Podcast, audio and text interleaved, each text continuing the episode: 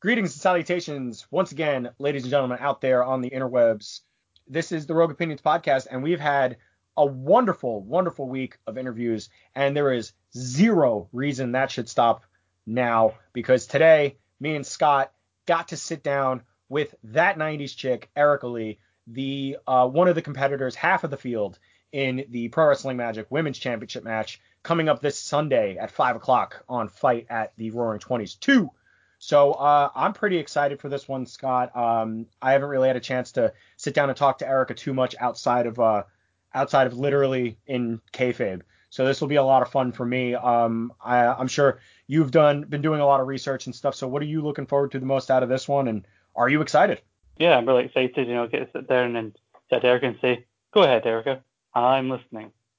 Uh, and you'll, you'll, that'll make sense later on in this review, in this uh, interview. But I was really interested in Georgia because obviously I'm very excited to see what happens in that women's title match. Obviously the title's vacant, and uh, I've heard you and other people talk so many good things about her, so it's good to actually get to sit down and chat to her. Yeah, I'm looking forward to it, and uh, like I said, you know, we just uh, released uh, today as we're recording this, we just released part one of our interview with Shane Fair, so we are quickly and efficiently making our way through the Pro Wrestling Magic Kingdom. Um, obviously, uh, I have seen the footage uh, as of yesterday. I saw some of the footage back, and it looks fantastic. We are continuing the tradition of the Roaring Twenties, and it's going to all be in black and white.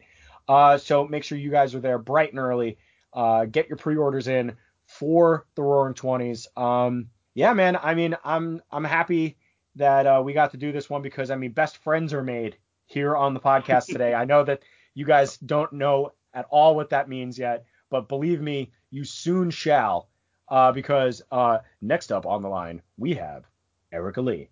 And we are looking forward to it. And we hope you're looking forward to it. So without any further ado, uh, guy who has the music over there, yeah, no, no, the the other record that we've been playing it all. Okay, we're gonna hit the intro once I get a new uh, intro music guy. So you know, let's uh, I don't know, let's just fucking do it. Let's just do it, right? Am I right? Let's just do it.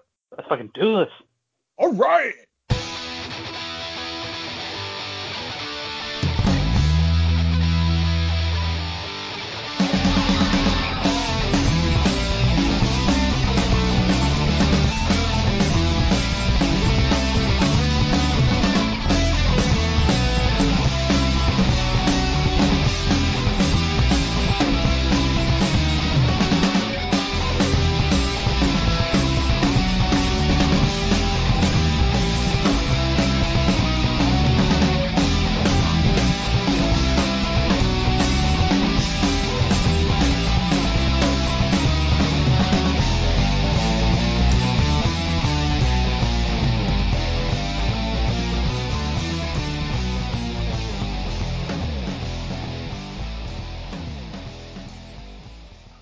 Welcome back, ladies and gentlemen, to the Rogue Opinions podcast. We are back, and we could not be any more excited than to have on that 90s chick, Erica Leigh. The Gummy Bear Kid is here on the Rogue Opinions podcast, everybody.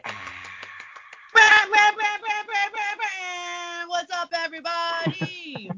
Bringing the energy. We love it. Me and Scott are uh, a week deep into these uh, exciting uh, interviews that we're leading into the Roaring 20s 2 Behind the Eight Ball. And I couldn't think of anyone better, Erica, than to include you because you've been crushing it lately inside the kingdom, and you're in the main event for the current vacant Pro Wrestling Magic Women's Championship, a title that you have had in your sights for well over a year. So, what is that like uh, going into the main event uh, with the title finally on the line and finally within reach? Hell yeah! That's what it feels like. Nice. It's nice. been yeah, like you said, over a year. Um, ever since I got to Pro Wrestling Magic, ever since I got to the Kingdom, um, it's been on my radar, and you know whatever obstacle has gotten in my way in the past, you know like a global health crisis, um, uh, you know shows canceled or you know outside interference, a lot of opportunities I had to get uh, a title match were were you know unforeseen uh circumstances. I couldn't I couldn't really change what happened, but yeah, I finally got my shot. I'm super excited. That's awesome. That's awesome. And it's definitely something that I know a lot of people are going to be looking forward to, especially after your groundbreaking performance at Card Subject Change against one Mr. Darius Carter. I know, boo, boo, Darius. Yeah, Carter. bad um, man. but uh, yeah, we'll get into all of that and more. But it is uh, very, very excellent to have you here, Erica. Um, so uh, Scott, what do you got? Uh, what do you got on the docket there for the that '90s chick? Well, I wanted to uh, talk to Erica about uh, kind of getting into to wrestling. Uh, we've asked this question of uh, our interviews, kind of because it's one of those questions you can get like a different answer every time you ask. Uh, wanted to know about your your passion for for wrestling. Where do you think that passion uh, comes from? Oh, my passion. That's easy, easy question because I didn't watch as a kid, so I don't have this like lifelong dream of becoming a wrestler. It was very recent. I started watching in adulthood, and within two years, I was like, "Get me in a ring," and I never looked back. The the the the passion that I have for um, professional wrestling is absolutely inexplicable.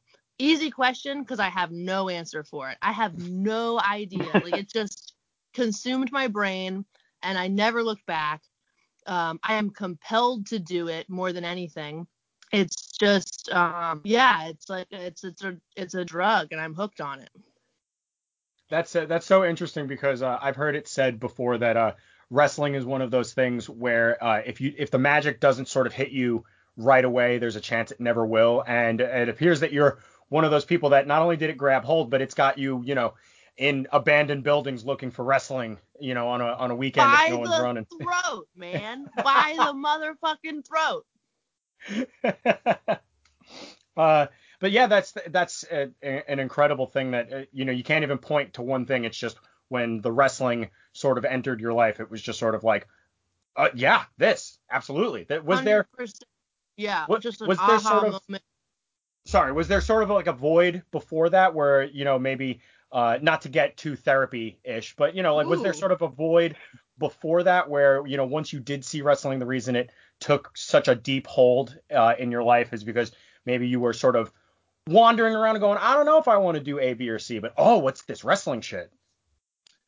Uh, yeah, no, I I think that's that's a really good way to put it. I think I've always been like sort of um a natural storyteller, um, and I've always been I've always had you know a flair for the dramatics or the theatrical, but I never had that outlet because I didn't really do um, I didn't really do. I, I did sports more than I did like drama stuff. I did play instruments, so I had like sort of like you know creative outlets um my whole life, but nothing that feels the way um pro wrestling does. So it, it definitely for sure filled um a space that I needed. Uh, I because the the outlet is like is unlike any other, right? Like um it's so many things wrapped up into one, you know, like soap opera, dance, um, you know, combat sports. Like it is it's so many elements in in one one um, you know, piece of of theater or entertainment, whatever you want to call it, but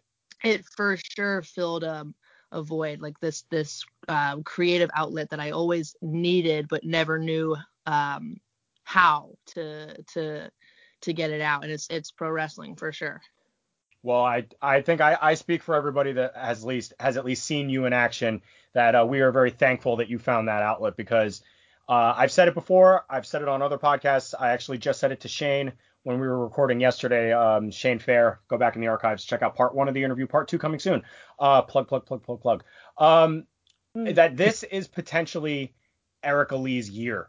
This is that like your performance against Darius Carter, uh, the match that you had with Billy Dixon at the Polycult Party One in Brooklyn, New York. Uh, mm-hmm. Just uh, and I know people haven't seen it yet, but uh, your match against Jordan, uh, without giving anything away, is just, I mean, spectacular. I got to stand, stand back and watch that match because uh, Sam Laterna and Brittany called that match in the main event, and right. it really lives up to the main event hype, man. I mean, you you guys she mentioned when uh, Jordan that is mentioned that uh, during while we were doing a promo that you guys have uh, a history together. So what is that like stepping in there with somebody that you have such a colored history with uh, in the squared circle.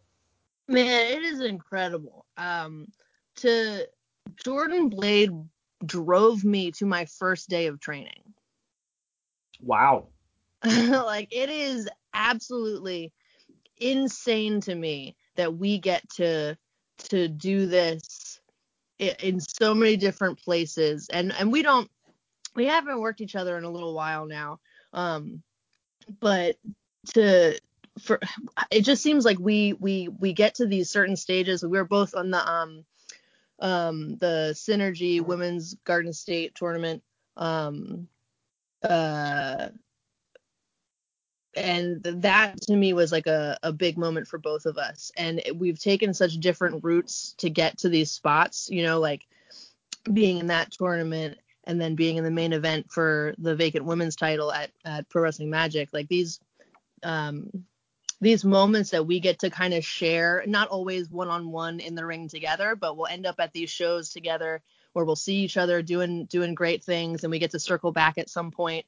Um uh it's it's just so so cool to me that the uh, the person who got me started and brought me to my first day of training and and has seen like every every moment of my career um is someone that I can I can share so much with and and come to these like big moments together. It is crazy cool to me and it, it blows my mind every time we end up at a show together or in a match together. I'm just like look at us still doing this. You and me. Again look at this. Like it always blows my mind just to, to end up in different spots and you know states away from where we started and and um it's it's really really cool. That's awesome. That's awesome. Uh, scott go ahead if you have uh, any, anything else uh, on the docket there for her yeah uh, you talked about us to get into main event this um, this upcoming show for the women's title you also got the main event card subject to change against Darius Carter, so that's yeah, two out of the past three shows you've got to be in that main event position. Is there kind of a, a sense of pride when you're trusted with this main event position by a company like Pro Wrestling Magic uh, at these like shows like so close together? Absolutely, yeah. I mean, I I would say it's like a good sense of pressure, you know, like like I uh, it's like a good stress. Like I'm I'm being challenged and I I do take it um as like a vote of confidence and I want to do people proud and and prove them right when they when they give me these kind of opportunities. Um, and magic is definitely a special place for me because it's it's um, one of the first places that I got to just like show up, um, show people what I could do. I I got a positive response. I got great feedback. Um, you know, stuff to to improve upon and stuff that that, that people liked. Um, and it was just a place that I felt like I really worked my way in um, and and up. So it yeah, it, feels it feels incredible and and I do take a um, a lot of pride in, in being in the main event. It's um, it's it's it's uh, it's it's such an honor to have you know that that trust and faith um, from from the from the office at from the, from everyone in the kingdom. I like that mm-hmm. you're using the keywords. It's fantastic. um, um, so another uh, really uh, fun and interesting story that you got to tell uh, in the kingdom was against one Mr. Jared Evans uh, mm-hmm. last year at the Roaring Twenties. Uh, he had to go through um, a gauntlet of individuals to get his rematch with you after you. Uh, well, let's just call a spade a spade. You brutalized the boy. You beat him up oh a little bit. and you beat him, and he wasn't happy about it. And of course, he took to social media um, and uh, campaigned and campaigned and campaigned for a rematch against you at last year's the Roaring Twenties. Hell, he even got you eliminated from the Chad Adams Memorial Rumble uh, before you guys ended up facing off in uh, at the Roaring Twenties last year. Talk about uh, being able to tell that story with Jared. Pretty much your first like real big open story in the kingdom. Uh, so talk about what that was like and how those matches worked out.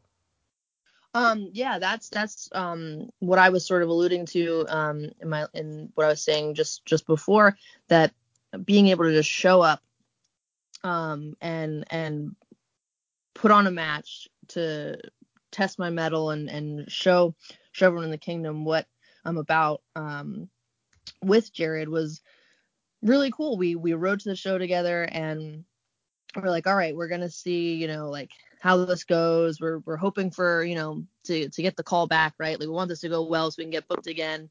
Um, let's go you know leave everything out there, and we did. We had a great match. I thought. Um, you know it it it wasn't a like uh indecisive victory, right? Like it was a, a pinfall, one, two, three, middle of the ring, perfect. Yep. Um, and and then he he uh, I guess you know wasn't as, as as happy with it as I was, and I can't blame him being on the on the losing end of it. But yeah, he took to social media and and um, rallied rallied support for a rematch, which he got, and being able to to come back to to that promotion and and do it all over again i feel like that's the highest compliment you can get right? Like when people are like you know what? We do want to see more of this. We do want to see what else you guys have. Um so that was really cool. I was really really grateful for those opportunities. Absolutely. Well it's uh, so kind of going along those lines uh, you had those two matches with jared you had the match with uh, darius carter so uh, in a in a previous interview on Rogue Opinions, we had Steve Off on, and our colleague Nathan talked about kind of the inclusive nature of Pro Wrestling Magic. Clearly, they're a company that doesn't mind uh, having intergender wrestling.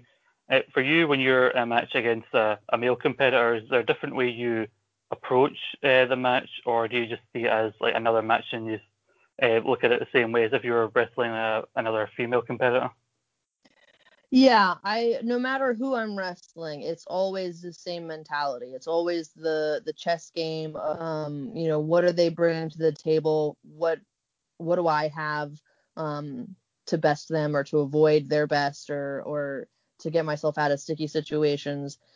It's it's all about you know action and reaction and and, and whatever gender the person is um, doesn't make a single difference to me. I am I'm happy that um, Pro Wrestling Magic doesn't um, strictly divide divisions by gender. Um, I think there's just more more to see. Um, there's more combinations possible when you don't do stuff like that, and it just makes everything more interesting when when you never know who you're gonna fight, you never know what match you're gonna see. You don't have to play by these like made up rules of like no only you can fight this person or that person so yeah i i'm all about it but it doesn't it doesn't change my mentality going into the match mm-hmm. um yeah so uh, uh like uh, we've mentioned uh, a couple of times um the the feedback from your matches with say jared and darius uh, have been like overwhelmingly positive i remember um just after we filmed uh, the match between you and Darius at um, Card Subject to Change, the feeling in the room was electric. Um, unfortunately, though, it was another one of those situations where I was calling an Erica Leigh match where you got busted open uh, via, uh, via the the Yakuza kick from one Mr. Darius Carter. Um, yeah, so that is, kick ain't no joke, huh? It's really not. It's really, really not. Um, what is that? What does that do? to to speak to the game plan, so to like uh sort of uh how does that affect uh the game plan uh going forward when uh sometimes you know like they say this isn't ballet son. Um so it, you're gonna get hit you're gonna get hit hard. What does that do to you as a competitor who has a sort of game plan trying to keep it, their head in the game so to speak uh and then all of a sudden an injury happens? Right yeah. Well it, it quickly goes from you know a game of chess to uh, survival mode, right? Like um, the game plan kind of goes out the window. You got to regroup and you know check your vitals, so to speak, right? Like you can't, mm-hmm. you, you're kicking out on instinct sometimes, but um, you got to check in and, and say like, am I gonna am I gonna have another match tomorrow? Do I need to do I need to to think about my my long term health here, or or am I good to go? So it it's it's a moment of reflection, you know, like where am I at? Um, you know, am I missing an entire half of my mouth or is is my nose flattened on one side of my face? Or you know um can i can i walk? Can i run? Can i jump? Those sorts of questions when you when you get hurt during a match Um, and if the answer is, you know, that you can continue, yeah, you're just in survival mode, right? You're like, all right, what's what's what's my new plan? Um, creating space, getting my bearings, and reassessing. So it, is it's those moments are always a little bit um scary before if you know like in those like you know nanoseconds before you know if you're okay and you're just like oh shit what just happened to me especially getting hit in the head um especially getting hit in the head that one's a tough one Mhm. um because because sometimes it takes a few seconds um to to really be be aware of yourself and your surroundings but um yeah once once you check in and you, you're good to go yeah the game plan sort of gets wrecked but um those are the those are the moments um that you you you can't plan for but you have to be ready for because yeah it's it's at the end of the day it's not chess. It's not um d&d it's not uh you know water polo. I guess you get really hurt in water polo too though huh? I i try not to say ballet. I know that's the expression but like ballet is murder on your body.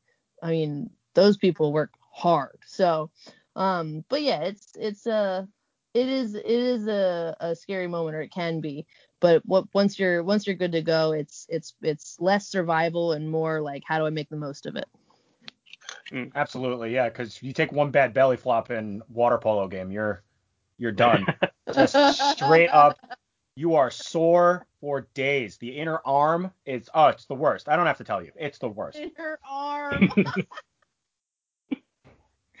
yeah Well, you know it happens to Exactly. planes too. If you go in at the right angle, you could crumble to dust. So maybe that's what we should be saying. Wrestling, it's not water polo.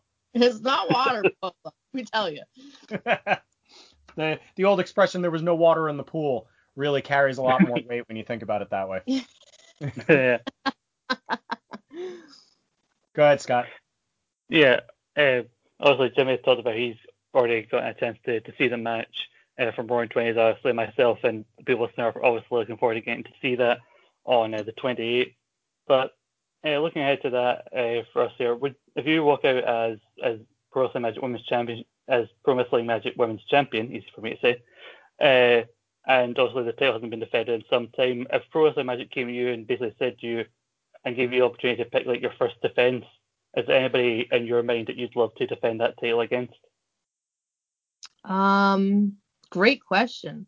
Yeah. Um, the first the first competitor that comes to my mind is Still Life. Um, she's tough as nails, and her style is um a little bit more techy, a little bit more technical, and and and um um more lucha than than mine.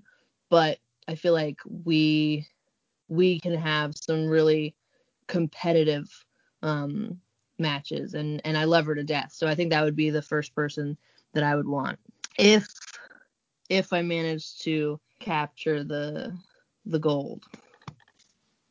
Yeah, that, I mean that would be uh, an incredible match because uh, we we've all seen uh, on your um, Twitter uh, and everything that you guys go back and forth periodically, uh, and it is fun to see the interaction there. And is is there truth uh, in the saying uh, when you get in the ring with a friend, it's easier to sort of let loose and you know maybe lay some stuff in a little closer because you you know each other very well. Definitely. Yeah.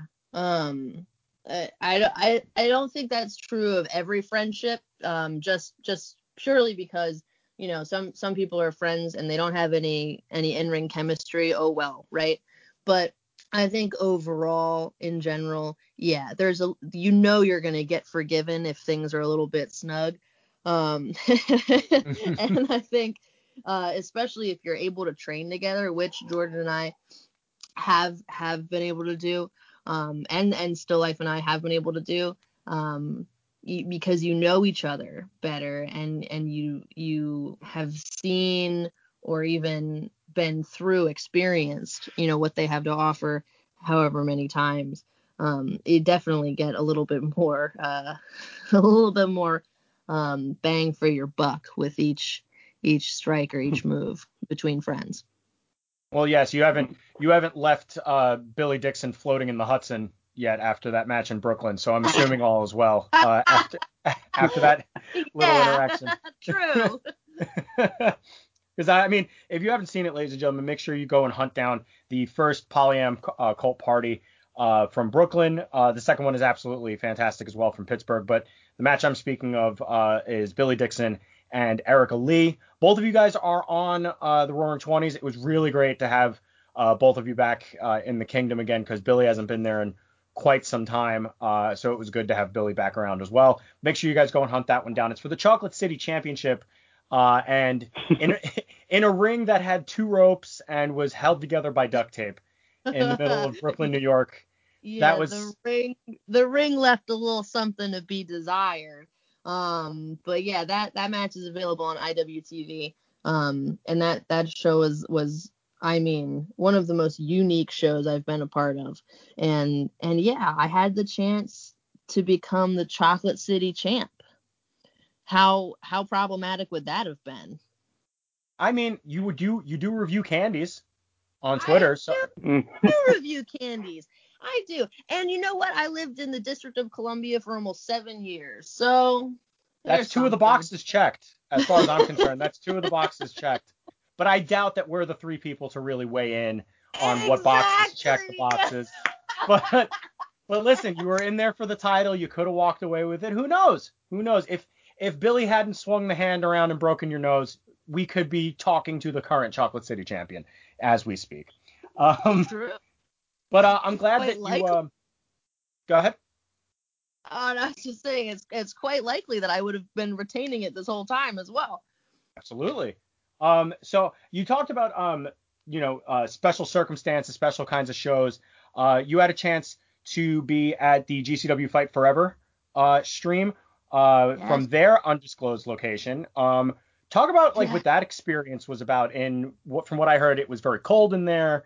Uh, does that affect sort of your movement in the ring? Uh, were you there the entire time? Did you just pop in and pop out? What was that like?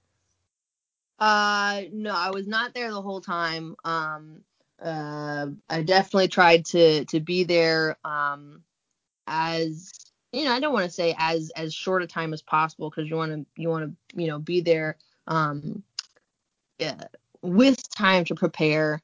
Um, but uh, considering you know we're living in a COVID world, I thought it best to stick to my times and get out. Um, it was really cold, and you know what? That did affect my performance.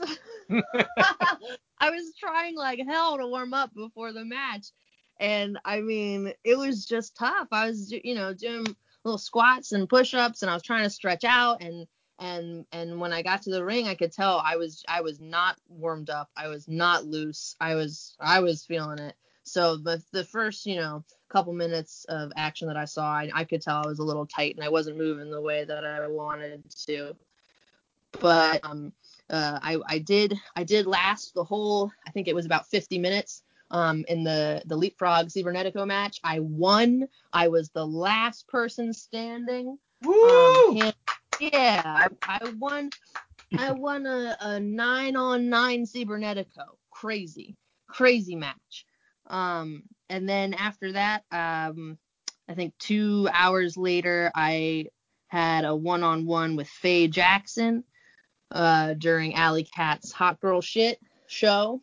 Um, and that was that was I, I was definitely warmed up by that time. I the the couple hours in between didn't um I cooled down, but I was able to to get back up a lot more easily um, than the first time to warm up and and get back in there. So both matches um you know turned out turned out pretty well. Didn't didn't beat Faye. You know I was I was one for two that day in the victory department, but um but it was yeah I mean 24 hour show like who asked for that?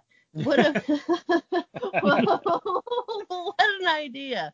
I mean, talk about like you said, unique shows and, and everybody's getting creative nowadays because you know we're living in this COVID world. You got to be creative. You gotta we we gotta do what we can to push the envelope and and to to keep to keep pushing in in in the directions that we can because the the normal you know uh, way of, of doing things is just not possible right now. It's not possible to pack fans in at you know fifteen dollars a ticket, twenty dollars a ticket, 20 It just it you can't do that right now.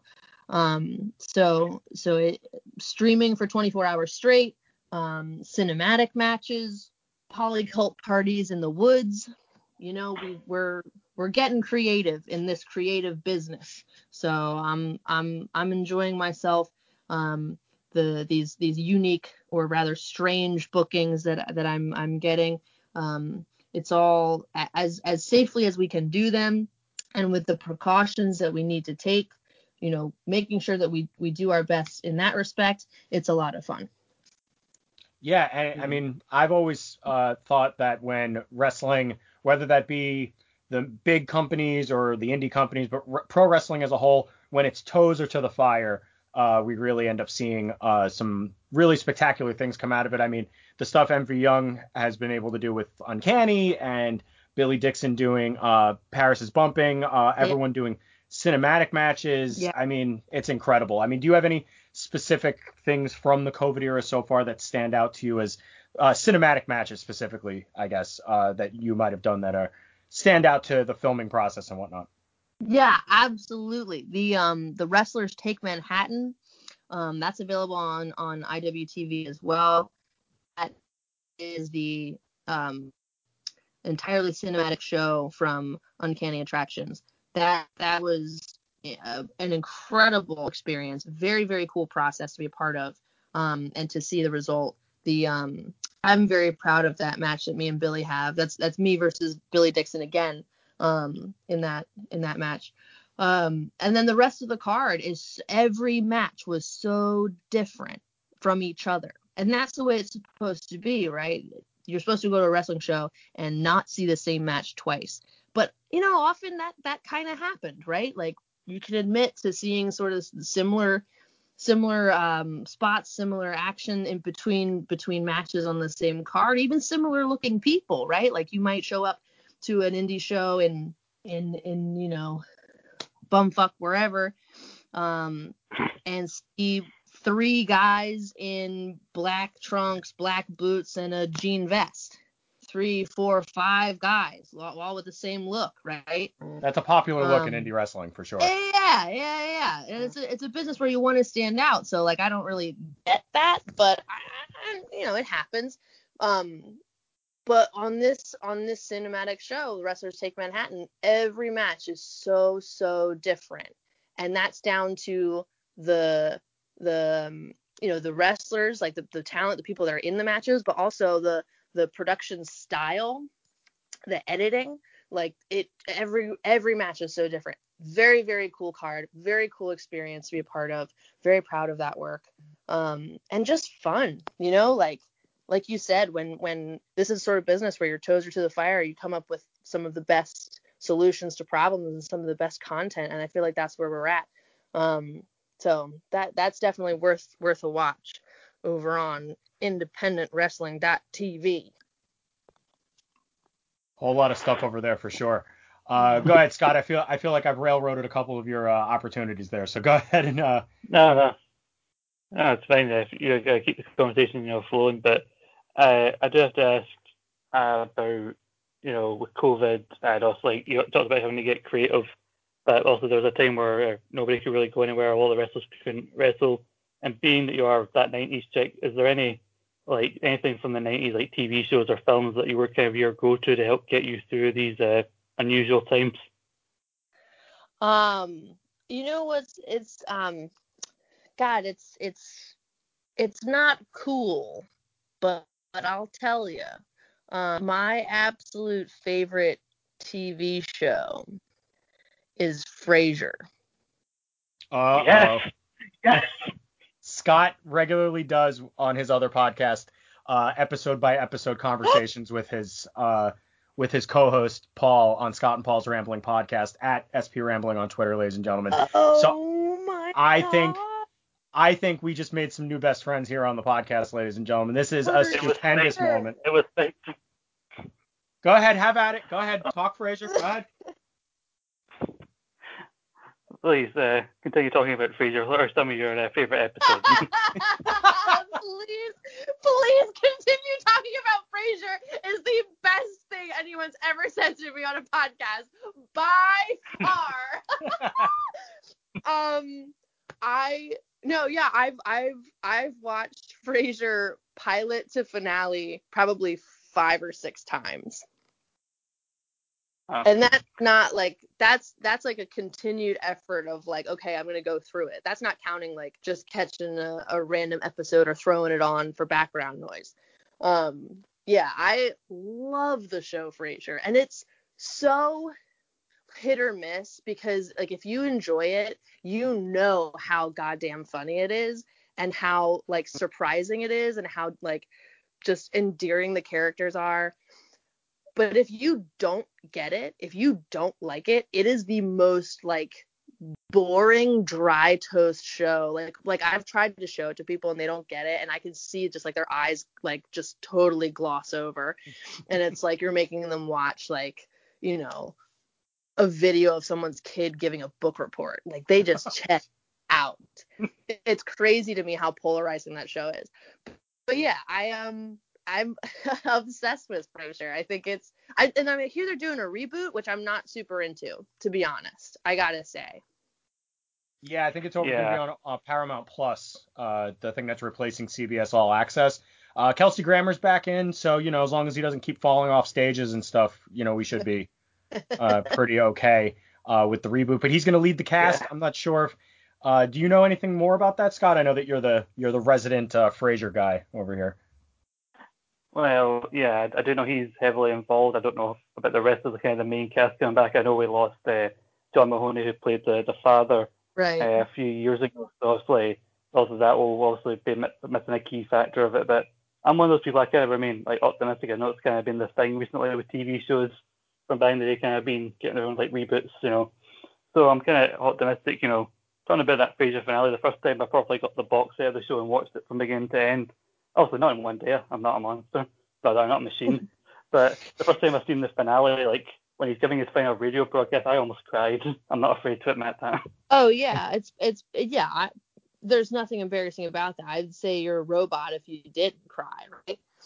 Um, and also like it's it's physically impossible to watch in one day because there's 11 seasons. Oh yeah.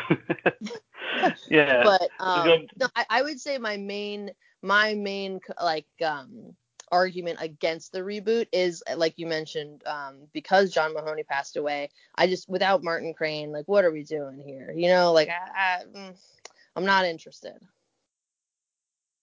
Yeah, yeah, it won't obviously feel the same. Obviously, they they do have a lot of the other main cast kind of available to them. But you know, I think one of the best things about Frasier is like its rewatchability. Definitely, like you can watch the same episode like multiple times and see new things Yeah. when you watch it back. And what's what's strange is a lot of people forget this is a spin-off show, and Mhm. it's very rare that a spin-off show is like as successful as Frasier was. yeah. Uh, and it's weird as I never got into Cheers as much as I got into Frasier, even though I- I Frasier, I've seen the episode where Frasier is in it. I could never get into it. I think I've put it on maybe twice. Like I'm not even interested in trying it. Like I you know, like I know it's a spin-off. I know I could see like, you know, the where the character came from and blah blah. I've put it on maybe twice and both times I was like, no, not for me. Well, because Cheers is also batshit crazy, even for the 80s. like, there's an episode where Sam uh, convinces Diane to go on a date with a guy he believes is like a serial killer. Right. And like yeah. the audience is pissing themselves laughing at the idea of this woman getting picked up at a bar to go on a date with a guy that her friend thinks is a murderer. Right, yeah. That's What? horrible. That's What? awful. That's remember- not the compelling plot for me, the viewer. even in the 80s, the coke fueled 80s, Yeah. not one person was like, uh, I don't know if I don't know if that's all right, guys. I don't know. I don't think this is gonna. Diane could die here. I'm not sure. That's the gag. but- we hate her. But she's, yeah, but she's Diane. I was gonna say. Yeah. Like, like, what? It's not even like a thinly veiled um message, right? It's like we hate this character. She sucks. No one likes her. We would all find it funny if she died. Like, what the hell? like there's like one part where the, the the guy that he that Sam thinks is the serial killer pops back in because he forgot something and he like alludes to possibly kidnapping and murdering her, and the crowd goes wild for it. It's the funniest thing. I was watching it with uh, you. You've met Joey, obviously, Erica. Uh, we, we were watching it one night a few months ago, and we looked at each other and went, "This was on television for 11 years." yeah. Crazy, right?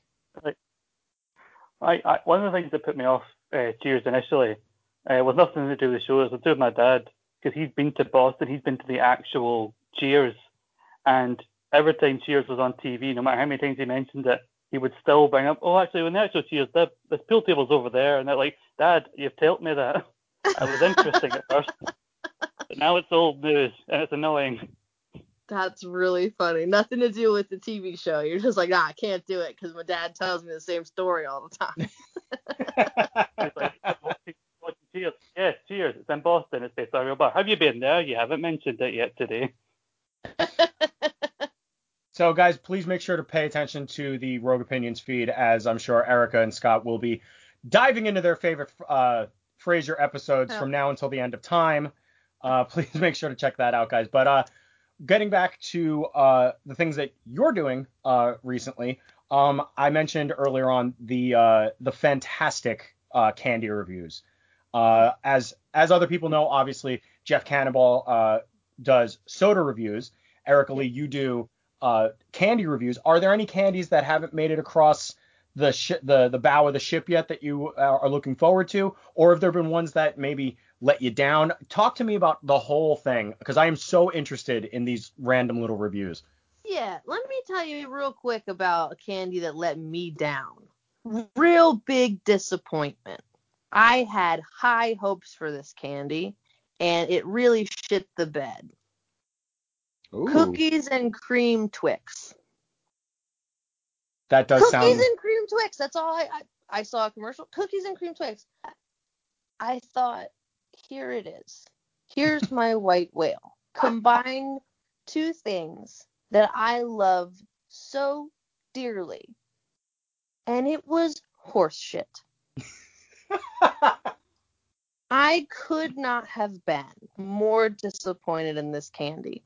And I hope someone from Twix hears this. I hope some representative somewhere comes across this review or this podcast and can just imagine the look of disdain that's on my face currently because it was so bad. I was I was upset. I was I wasn't just like disappointed, ah man, like candy wasn't good. I was upset. I was emotionally disturbed after eating this candy. It was horrible. It, fu- it fucked your whole week up, right? It did. I was mad for like six days. Is there a possibility of a crossover between you and Jeff Cannonball and the guy who reviews um uh benches randomly? Yeah, Patrick, who reviews benches. yeah. I would I, love that. I would love that to sit on a bench with Jeff and Patrick and hear Patrick's thoughts of the bench, hear Jeff's thoughts on a soda he's sipping on, and then share with them how I feel about whatever candy I got in my pocket. That to me is a perfect day. See, this is the content that we're all striving to look for in these COVID times or yeah. these quarantine times as they're called. Quarantine times, I like that.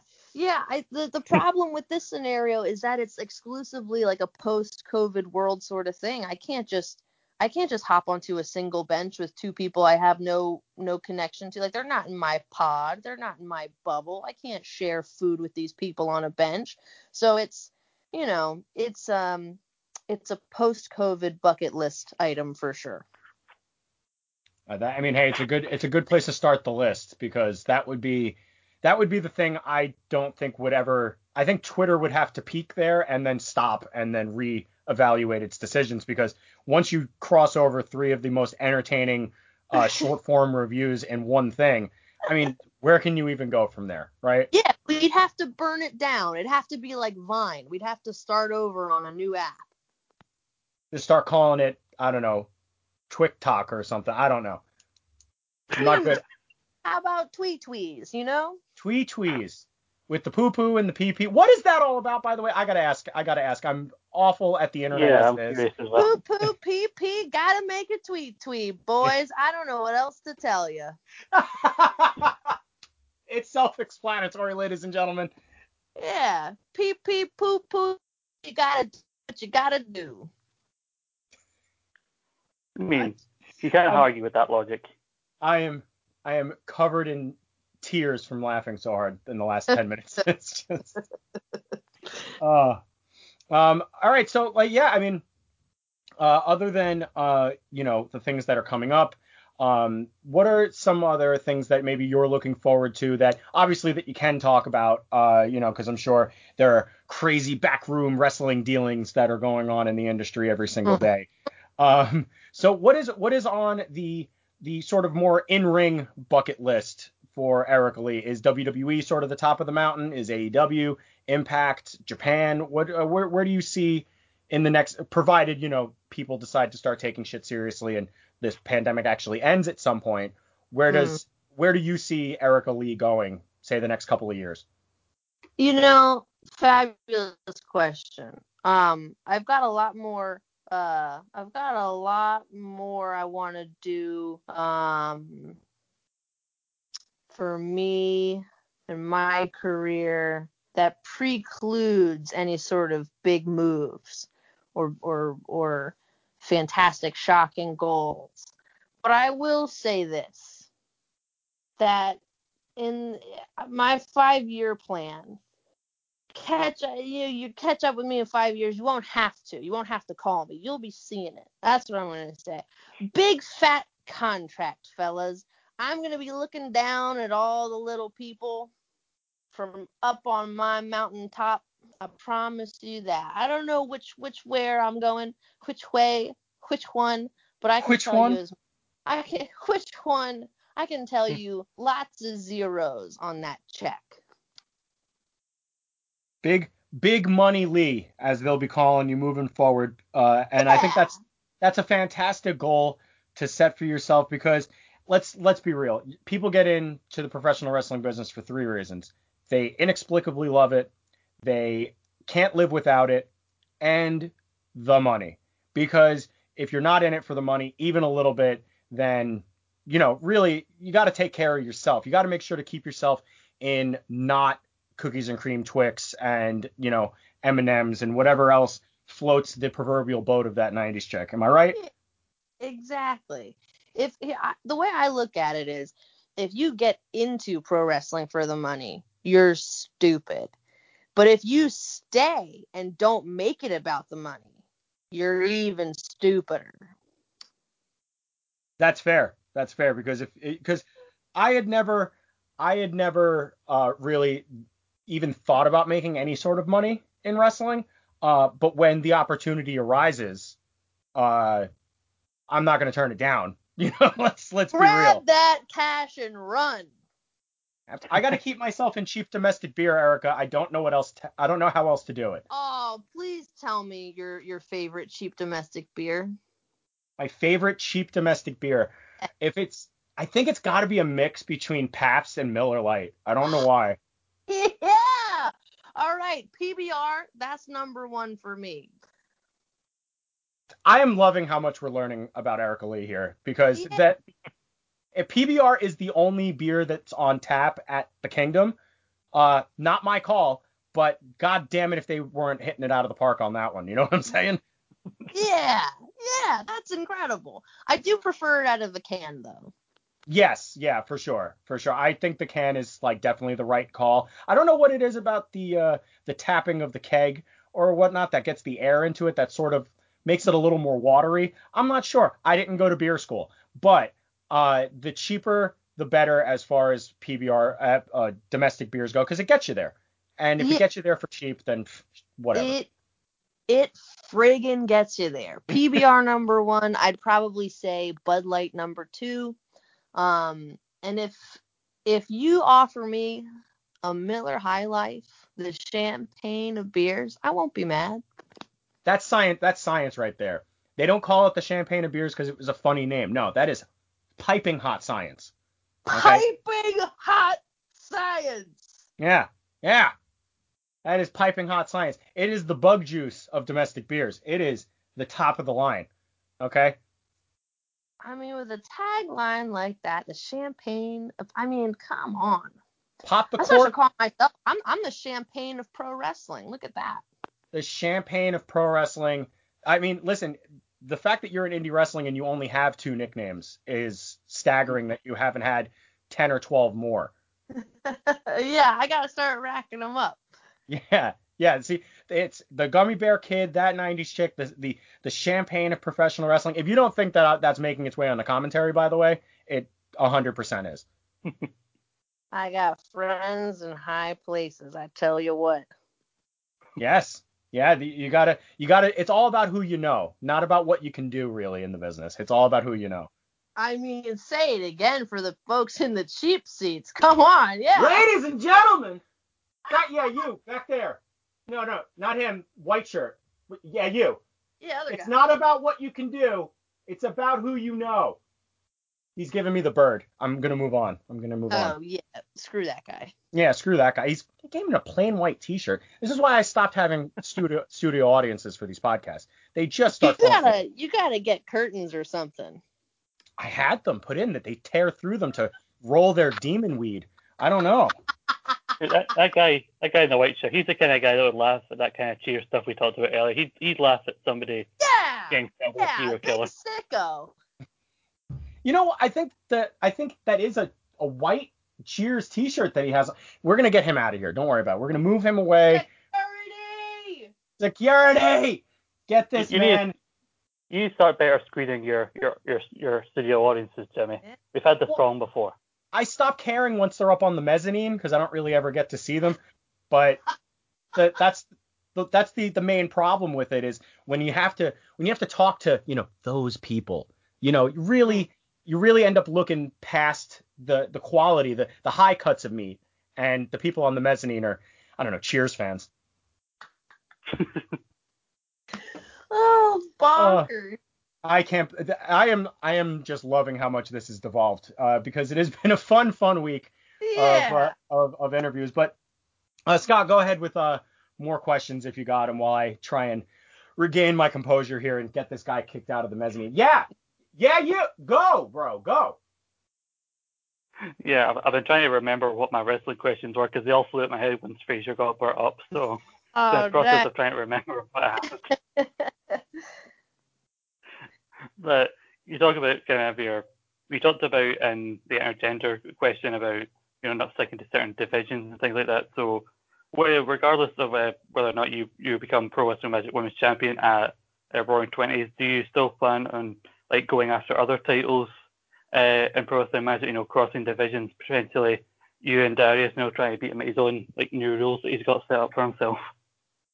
yeah, the uh, he he's he's changed the the dark arts rules to that uh, what's that, that little British gimmick he's got, British round. Um, yeah, I, I I'm definitely like a, a very focused uh person so you know the goal in front of me the task at hand that's all i've got uh, in my sights right now the the pro wrestling magic women's championship. Um hypothetically speaking yeah absolutely open to every every and any opportunity in, in the kingdom. Um whoever however far i can push myself and in whatever direction i'm i'm absolutely going to. I'm i'm going to follow the thread of of every lead and i'm i'm going to ride these thing until the till the wheels fall off you know what i mean like i Mm. i'm i'm i'm hungry for competition focused on the task at hand but hypothetically speaking yeah i i i would love to to gobble up all the gold Evidently, you know, you know, you can get you know stuff like gobble hole the gold as another T-shirt. You know, the more T-shirts you have, the more money. We talked about the money earlier. Yeah The- yeah the pro- i'm getting some good ideas fleshed out in this here podcast The uh, the pro wrestling tea Yeah. store is practically filling up and overflowing uh, with the ideas that are getting made on this podcast, ladies and gentlemen. um, so uh, as you were saying there, you were saying um, that uh, you're open to any and all challenges. Um, as far as the type of competitor that uh, you would get in there with, uh, beyond gender or ability or name value or anything, do you find it more um, intriguing when you're in there with somebody, say, more your size or smaller, or like Meadowlands Monster sized or Ace Romero sized? Because you guys did, uh, you and Ace Romero did face off briefly for little periods uh, in the Chad Adams Memorial Rumble uh, last year, and that was something I didn't know I wanted to see until I was already seeing it. So what like what was that like uh what what is that like for you when you're in there with somebody much much larger than you are or even someone like what what do you prefer so to speak Um, I can tell you right like just immediately my, my preference is to be the bigger person in the ring. I would rather have someone um, you know, say like a Ziggy Haim or Brittany Blake, um, so I can just chuck them around. okay all right No, not I, I I prefer to be the the the, the larger athlete um in the ring. It's more fun to yeet than to be yeeted. that is true that is true And yet I often find myself the one being yeeted. yeah yeah unfortunately that that is how that happens i mean uh during that match that you had with uh darius at uh card subject to change uh you had mentioned during your promo that you're an to quote you directly an incredibly flexible competitor um and then he decided to nearly make your the heel of your shoe touch the side of your cheek at one point. Um, Yeah. What what is the thought process at that point when you're wrapped up like that and going, you know, do I have to eat this motherfucker or do I need to squirm out of here and run as far as humanly possible? Um yeah, I mean it, it, I I I yeeted Darius a few times in that match. You, You know, did? like uh, just just because I'm smaller doesn't mean I have the technique to to throw you, heave you a couple good times. Um, but yeah, I I, I don't.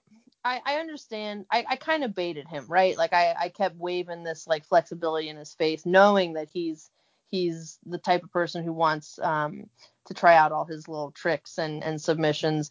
Um, no matter who the competitor is, no matter who his opponent is, that's that's his style. And so I knew waving that carrot around, he he was gonna try um, to, like you said, make make my foot touch my head or whatever, you know, like.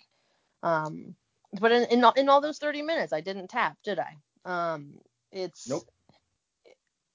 it was that that that to me was definitely like a, a point proven um you know because because he often is facing off with people who um you know it's like big big muscled up dudes big jacked up dudes who can't you know can't touch the small of their own back right? Like it's not that impressive to me to tap someone out when they're they're you know extremely limited mobility um is on display right? So that that was kind of the point i wanted to prove to darius was was you know like you're you're you're touting this skill set in in in a real small sample size right? Like you're kind of the big fish in the small pond in that in that way. Um so i was i was extremely proud of myself and happy i didn't tap out to to darius. Um but uh, like uh gotta be a little squirmy sometimes. Gotta be a Oh. little squirmy sometimes Yeah, of course, of course. And the the squirm was in full effect in that 30 minutes. Uh, from Yeah. from what I remember, that that show again is available on FITE uh, in the back catalog. Card subject to change. Uh, in it- the main event that is being called uh, one of, if not the best match in, in pro wrestling magic history. Uh, Erica Leigh took on Mr. Darius Carter in an instant classic. Um, so much fun to call that match. Uh, you guys trading uh, suplexes, trading um, sort of trading uh, like holds, and then of course the Yakuza kick to the face happened, and this whole other gear got pushed into you. yeah Uh, you just sort of snap into this thing. Like I, I call her Mean Erica because Yeah. when you get upset and you're in there with somebody like Darius or Jared, um, as we saw at the first Roaring Twenties, when uh, after you had beaten Jared, you did mouth off to him and tell him, hey, you earn your uh, you earn your opportunities around here. Uh, Yeah. That that video also the 90s that 90s chick arrives is a compilation of that story between you and Jared on the Pro Wrestling Magic YouTube channel. It includes the first two matches you guys had and includes a little bit of background before uh, your upcoming match with uh, Jordan Blade. Jordan uh, is making her debut uh, in the title match. Um, do you feel like a certain amount of pressure knowing that uh, you're in yet another main event against, yes, somebody you've challenged against before, but now there is a vacant title. It is her debut in the kingdom, so there's going to, I'm sure, be a lot of stress and pressure on her side as well. What does Yeah. that do when you're sort of the uh, the elder statesman uh, in that sort of uh, matchup?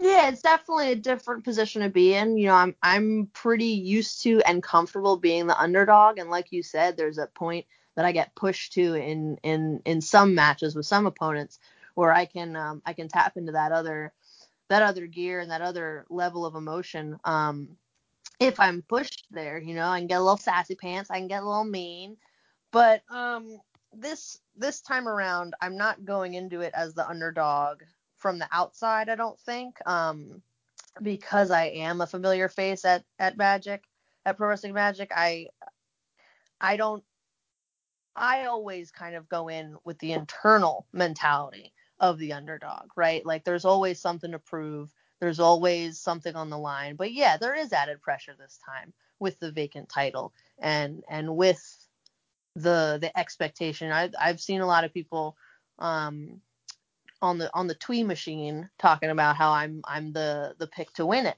Um, but I know just just how competitive Jordan is. I know how strong she is. I know her background in jujitsu and powerlifting, and she's an incredible athlete. Um, so for my own sake, I try to keep the underdog mentality internally, but but I can't deny the yeah the there is external pressure this time. There it is different. Um, going into a title match with with somebody as as serious a competitor as Jordan. Yeah, absolutely. It is uh, always an uphill battle uh, when you're in there when uh, you've already uh, taken the time and had the opportunity to prove yourself, and then someone new is coming in attempting to prove themselves. Uh, Yeah. So I'm very, very much looking forward to people seeing uh, the show. It is in black and white. The continue the tradition continues yet again for the Roaring Twenties. Uh, I actually got a chance to see a cut of it back uh, yesterday, Erica, and the match looks great in black and white. So I Oh. can't Cool.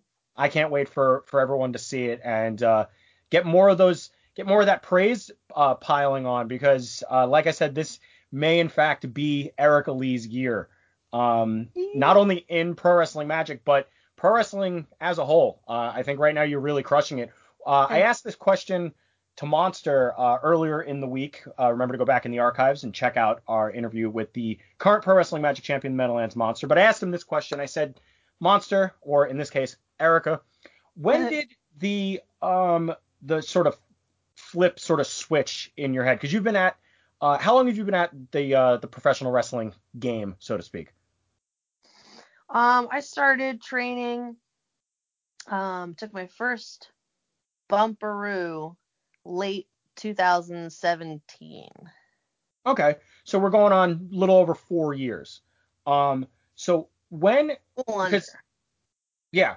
So when in when did that sort of start to like when everything started to click more and then the opportunities came along? Was it something that you sort of did uh, like knowingly that you did it, or was it sort of just it happened and then you noticed it was happening? Because like I said, you've you've really stepped not only your promo game up, but your in ring work is even better than it was when I first started uh, seeing you po- uh, popping up around the Jared Evans time. Thank you. Yeah, I'm I'm striving to to continually improve all aspects of my game. But I would say um you know, I remember being in training and people telling me like it'll click, the light bulb will go off, like you'll get it. Um and I remember being frustrated because I could I would have these like sort of pseudo moments of like, you know, the light bulb flickering or the you know, something would almost click or I would think, you know, I I would get halfway there.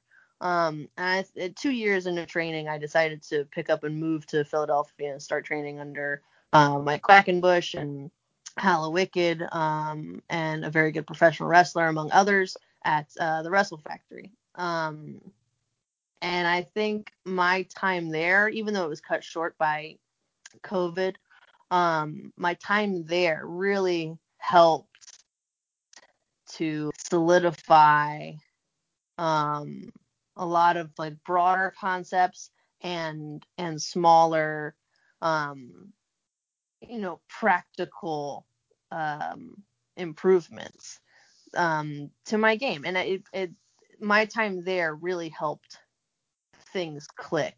That and also having just like an absolute mess of bad matches. I had this like just horrible string. Um i i was just on a streak of just really bad matches um around that time because I was I was working more than than I ever had been um and I just was getting some real stinkers out. Um and I think that helped too. I think after getting through so many just ugh awful ones um coming out on the other side to having good matches that's where it really clicked. Just getting through the rough stuff and finding out what didn't work and what wasn't working and what I did not want to be doing. Um, that's what really helped make things click. Awesome, awesome. Um, as we start to uh, wind down here on the Rogue Opinions Pro Wrestling Magic interview series, uh, Scott, what have you got left for uh, the Gummy Bear Kid?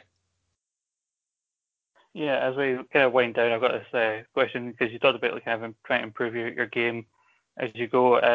When kind of COVID, when we're kind of able to get travel more freely, you know, post COVID, is there any plans for you to kind of maybe travel to other countries to wrestle to try and like see other styles, like maybe the UK or Japan? You know, the more places you go, the more different you know candies there is to review. Uh, that's true. Yeah, absolutely. Um, no, I would I would love to um travel internationally for for wrestling. I've actually been really fortunate to um um I trained one day in uh, Dublin, Ireland, when I was there on um, my honeymoon. Um, my extremely supportive and understanding partner was like, "Yeah, you can you can train. you could go to a, a wrestling ring." um, and I I could have tried a little harder maybe to find because we went to we went to Dublin and then we went to Amsterdam. Um, and I knew there was a show in Amsterdam while we were there. Um, but I I kind of only had like a very tangential connection, and it, it would have been okay for me to for me to message, but I ended up saying, you know what, uh, I'll just enjoy my honeymoon, which I think was the right call. but um, I would love to in the future um, travel back to to Europe, um, maybe Germany, um, and uh, and other places too, you know, like Australia would be freaking cool. And like you said, more places to go, more candies to try. it's like a whole undiscovered universe of can- of sugary goodness out there. Yeah. And that's what I really I'm I'm looking forward to getting back to um quote unquote normal um shows uh, just because I want to be in a locker room and say like, hey, come over here and do your candy room, candy review with me, and and be able to like share things with people and and get close and take our masks off, you know, stuff like that. Mm-hmm. Uh, I want to be able to include more people in in the candy reviews. Um, when when that whenever that's possible, you know, you'll see it pop up. But um, yeah, future goals. Hmm. The the list is ever growing for sure. Yeah. Uh, Scott, what else you got o- over there? Also, uh, now is probably the last time to include any Frasier questions, so I'd get them all in. Okay. Oh yeah, okay. I'll finish it off with a Frasier question because this is something that divides us a lot of Frasier fans. Me and my friend uh, co-host Paul, who review Frasier, it's something we've argued about a lot on our reviews. I know the Daphne Niles relationship divides a lot of people. He hates how Niles' character developed afterwards. I'm not a are not as annoyed by it. I, even though the last couple of seasons are there's a clear difference in quality. What, mm. Where do you stand on the whole Niles Daphne side of the debate? Do I like? Uh, do I am I pro or con them getting together? Is that the question? Yeah, because I've seen some people who thought like maybe they should never have got together and they should have kept it like him liking her from afar. Some people say they should have just had them get together, but had that be the final episode. I see. Um, I in general, like I I get that opinion where like if you have this like big like um you know looming tension that gets resolved like you know you shouldn't keep pushing past it but i i i don't have a problem with it i love that they got together i love that they have like problems afterwards um when uh I, I think that that is a little bit of a weird plot point though when Daphne Daphne gets sent to fat camp. That's weird. Like she could have just had a baby, right? Like the actress, she was she was Mhm. pregnant in real life, but that's why they did that. But they were like they could have just had a baby. I don't I don't understand why Yeah. they sent her to fat camp. Um, Yeah, because no, they have, I I, they I have love her- that they got together. yeah, because I believe she does get a, a have a baby like in the last season, and she's not even pregnant then in real life. But I get, yeah, I believe Right. like some people, I believe she, when she comes back from fat camp, she says, "Oh, I I lost a total of like nine pounds twelve ounces," which apparently was how big her baby was when she had it. Aw, that's sweet. But I mean, like, if you go to fat camp and you come back and have only lost nine pounds, 12 ounces, did the camp really work? You got to think You know, that you you're there for three gain months. muscle and then the net like the net difference your body composition is very different I forget, did Daphne come Yeah. back like jacked in that season or something? Because no she did not she just comes That in would have been cool Just- though. curling a 50 pound and just like, yo, what's going on? i wish yeah Just holding, just holding up nails with one hand, Frasier with the other, just carrying them around the apartment. That would have been cool. yeah ca- carrying them around like uh, like luggage. Um, but ladies and gentlemen, it has been an unbelievable hour and change that we've had the pleasure of sitting down with that 90s chick, Erica Leigh. Um, so before we get going, Erica, tell the people, other than the fantastic pay per view that's coming up this weekend, let the people know what you got going on, where they can find you, and where they can watch all of those fantastic candy reviews that you got. yeah we got the uh the women's title match this weekend on FITE um and then all my candy reviews and like just batshit crazy voice tweets um you can find on twitter at erica wrestles um and then i've got some other shows coming up too on iwtv um on uh march 28th the cassandra cup will air and um uh, you can catch me on that. Uh, Leapfrog. You can watch their most recent show, Love Frog, on IWTV. I've got I've got some I've got some things going on, some stuff and some things. very very busy and busy is good especially during these times Yeah. uh, and again thank you so much erica for joining us scott uh, what do you got going on in the world and what are your plugs and make sure to let uh, give, give erica the uh, the old sp rambling uh, spiel so she knows where to listen to you and paul talk about frasier yeah. Let me have it. Uh, you can find me on Twitter at Scott McLeod 1996. Uh, Scott and Paul's Realm podcast is at SP Rambling. Uh, we're, we're kind of actually starting a, a bit of a change in the way we review Frasier, where we're kind of structuring like the, the episodes, like depending on what week of the month it is. One week will be a Frasier, one week will be something else. And so we're kind of be doing like one week out of the month we do Frasier, but we do like multiple episodes in the one, review multiple episodes in the one. So it's going to be kind of a change of how we do things. But yeah, we're a bit, like towards the end of season five now, so we're almost right in the halfway point of the show. So we're very close to Niles and Daphne actually getting together. All be right. interesting. Uh, yeah, and that's what I've got going. Uh, if people are interested, I think it's time. Uh, by the time you listen to this, our WrestleMania 12 review will be out now. So that's what we've got going on. Tight.